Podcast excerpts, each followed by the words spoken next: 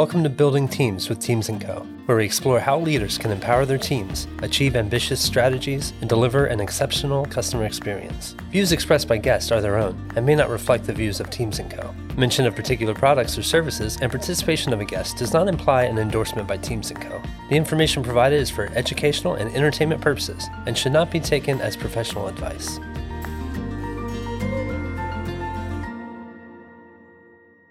Hi, welcome to Building Teams with Teams & Co.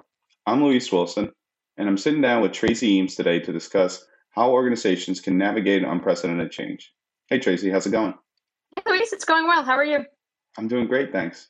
So, for today's episode, we really want to dive into how companies that are in the middle of really big changes, and perhaps they know that more changes on the way, can go about responding now, and then what does that mean for their short term, medium term, and long term plan? Can you talk about a couple of examples of what we mean when we say unprecedented change? So change can come in a lot of different formats. We we kind of try to keep it simple and talk about change as like internally led or maybe externally prompted. Uh, 2020 has brought a lot of uh, unforeseen, externally prompted changes for our organizations, but I'm sure also for a lot of organizations, there's been you know a fair amount of internal change management and internal change based on wanting to shift their strategy or respond to the current market dynamics. And so, as we go through this, just know that when we think about change, we're thinking about how do you help your team kind of adjust and become more agile, not only with that initial change or that initial event, but we're also trying to build those, you know, those empowered teams that can continue to deliver that exceptional customer experience over time and continuously improve together. Got it. Thank you for giving us some color around what we mean by organizations going through change and, and the different phases of what that can mean. When I ask you, I know that when we're advising organizations, we ask them to really ask themselves, how is this change affecting my team? How is this change affecting my customers? How is this change affecting my strategy? I want to talk about today each of those in detail. So, could you dive in and talk to us about the first pillar of team? Team, teams is always the place we love to start here at Teams and Co. Um, so I'm happy to do that, but I think it's really important, and I think your um, statement is really critical to organizations because you know as we often talk about having all three of these things all three of these pillars connected is really what's going to help organizations manage their change accelerate their growth really build that organizational agility so i'm really excited to talk to talk about all three but i will definitely start with teams um, so when we think about our team, what we want to think about, obviously, we want to kind of take a step back and think about what we would want as an individual too, right? Usually, what people want is information, and so it's it's not only important when we're first kind of understanding that we're going to be going through change. We want to think about kind of three T's of communication. So we want it to be timely, we want it to be transparent, and we want it to be truthful. So individuals are looking to their leadership to understand what's happening, what do I need to know, how does that affect me, we want to make sure that we're also working across our teams. So our team isn't just our nuclear team, but it's really kind of the teams we work with across the organization. And it's also our leadership. So we want to make sure that as we're going through these, uh, you know, these shifts, we are not only communicating with our team, but we're gathering their feedback. We're sharing that up to leadership, and we're really building that feedback loop. And as we progress through change, especially as we think about progressing through 2020, it's helpful to kind of continuously take that pulse. We we sometimes in organizations have these one-time annual employee surveys, but the ongoing conversation with your team is really critical. So we want to talk to them about okay, we had a shift, we maybe we changed the way we work together, maybe we implemented a new protocol. How did that go? Did you feel like you had the information that you needed to be successful? Did you feel like you had the tools to be successful? Are there additional tools that I could provide as your leader or that we could provide as an organization?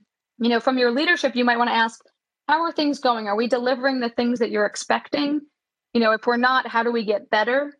And and really making sure that you're having those conversations again with other teams as well. So if you work with, you know, if you're on marketing and you work with sales and operations, you know, kind of every once in a while just sitting down with those leaders and having a conversation of do we feel like our cross-functional teams have what they need to be successful?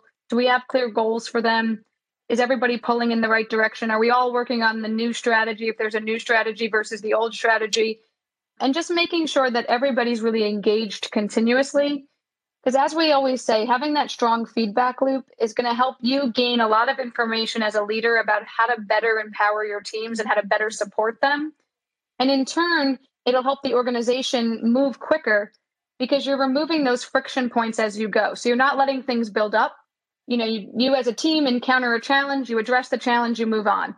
And if you can do that and speed up that process through ongoing communications, it's going to allow you to continuously adapt and innovate and really, again, just be more agile as you're going through change. Right. And it's making the team more agile for the change that's happening now and keeping those practices in place to continue the communication and continuing the collaboration. Thank you. Then let's move on to the next pillar and talk about customers.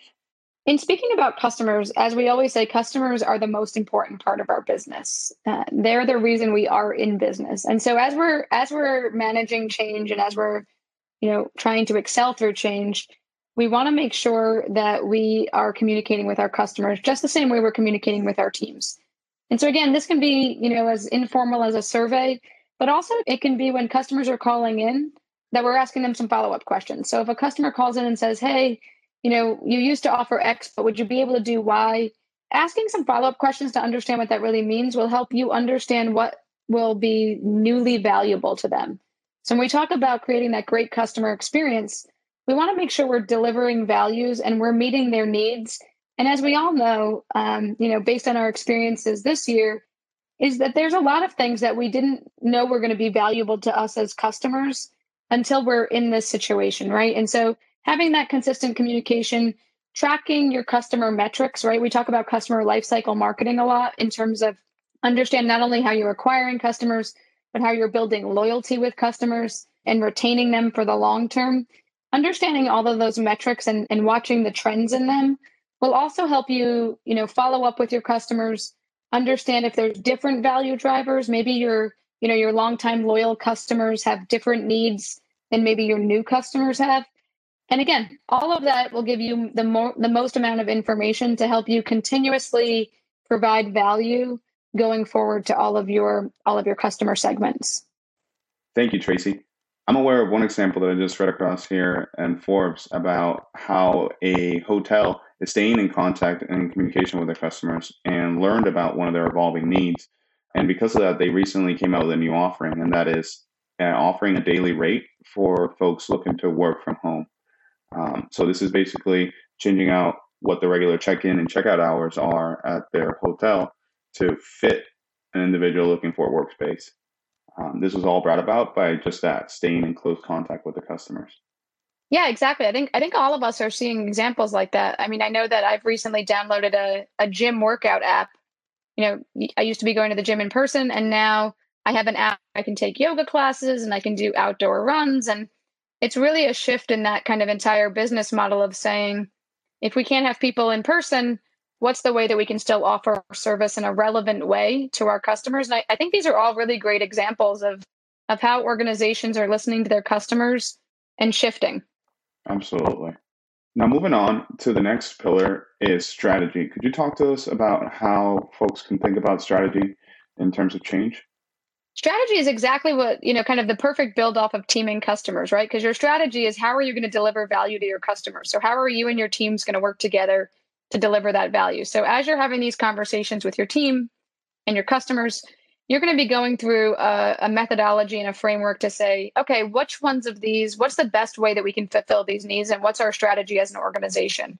So your strategy as an organization, you know, may not shift entirely, right? Like your your mission, your purpose, key building blocks of your organization are going to still stay in place, right? If if your mission and purpose using the examples that we talked about, you know, as a gym is to provide a way for customers to, you know, improve their health, get physical activity, you're still doing that, right?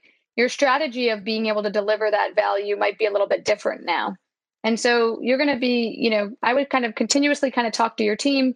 You can have, you know, folks within your team kind of do exercises around SWOT. So, you know, your strengths, your weaknesses, your opportunities, your threats, and understanding which one of these opportunities might be kind of the best possibility for you. You also are going to want to watch all of your quantitative data. So as you're moving and as you're shifting your strategy, you want to be tracking to say, is it working? Right. So we won't, don't want to keep shifting so often that we're not able to see the trends and if our strategy shift has made a difference. But we want to keep tracking that strategy, tracking our goals against that strategy.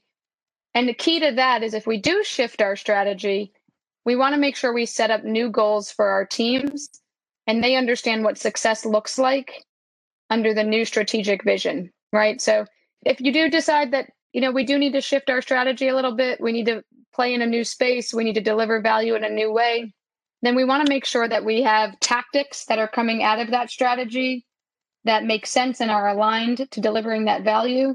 And also that we have goals around those tactics to make sure our teams are aligned in delivering success and they know what success looks like. I see. So, in recap, we talked about the three pillars that we use to look at change team, customers, strategy, and how those work together. Also, took a little deeper dive into hey, what are the questions that you should be asking yourself now, and how does that relate to what you'll be doing uh, in the future for the long term?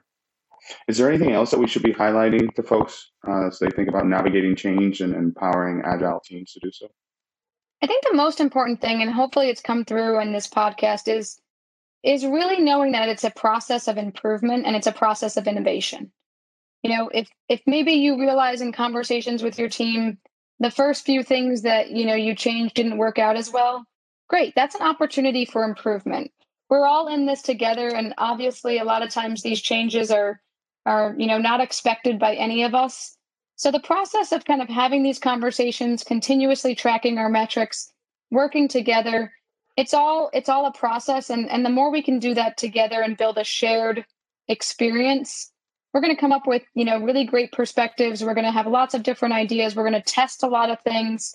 But again you know it's all about continuous improvement. And so if maybe you say hey we could have done some things better that's okay let's do those things better the next time. And then when we do the next recap, we're going to say, okay, we could probably improve on these things. Great. Or we did these things really well. Let's do more of that. And I think that's a really important approach to take with our teams because we want to make sure, again, we're kind of building that positive experience around change. And while we do have to change, and a lot of these changes are very difficult, we want to make sure that we're, you know, kind of treating it like a process versus a one time event. That way we can continuously get better together. Got it. Thank you for highlighting the process approach to change and, and then not having it just be one time experience. And thank you for joining me this week, Tracy. Really happy to be back. Yeah, this is great, Luis. Thanks again, and uh, we look forward to next week. You've been listening to Building Teams with Teams & Co. To learn more about the latest thinking on how to empower your team to deliver exceptional results or to book a consultation, please visit us at teamsandco.com or follow us at LinkedIn, Twitter, and Facebook.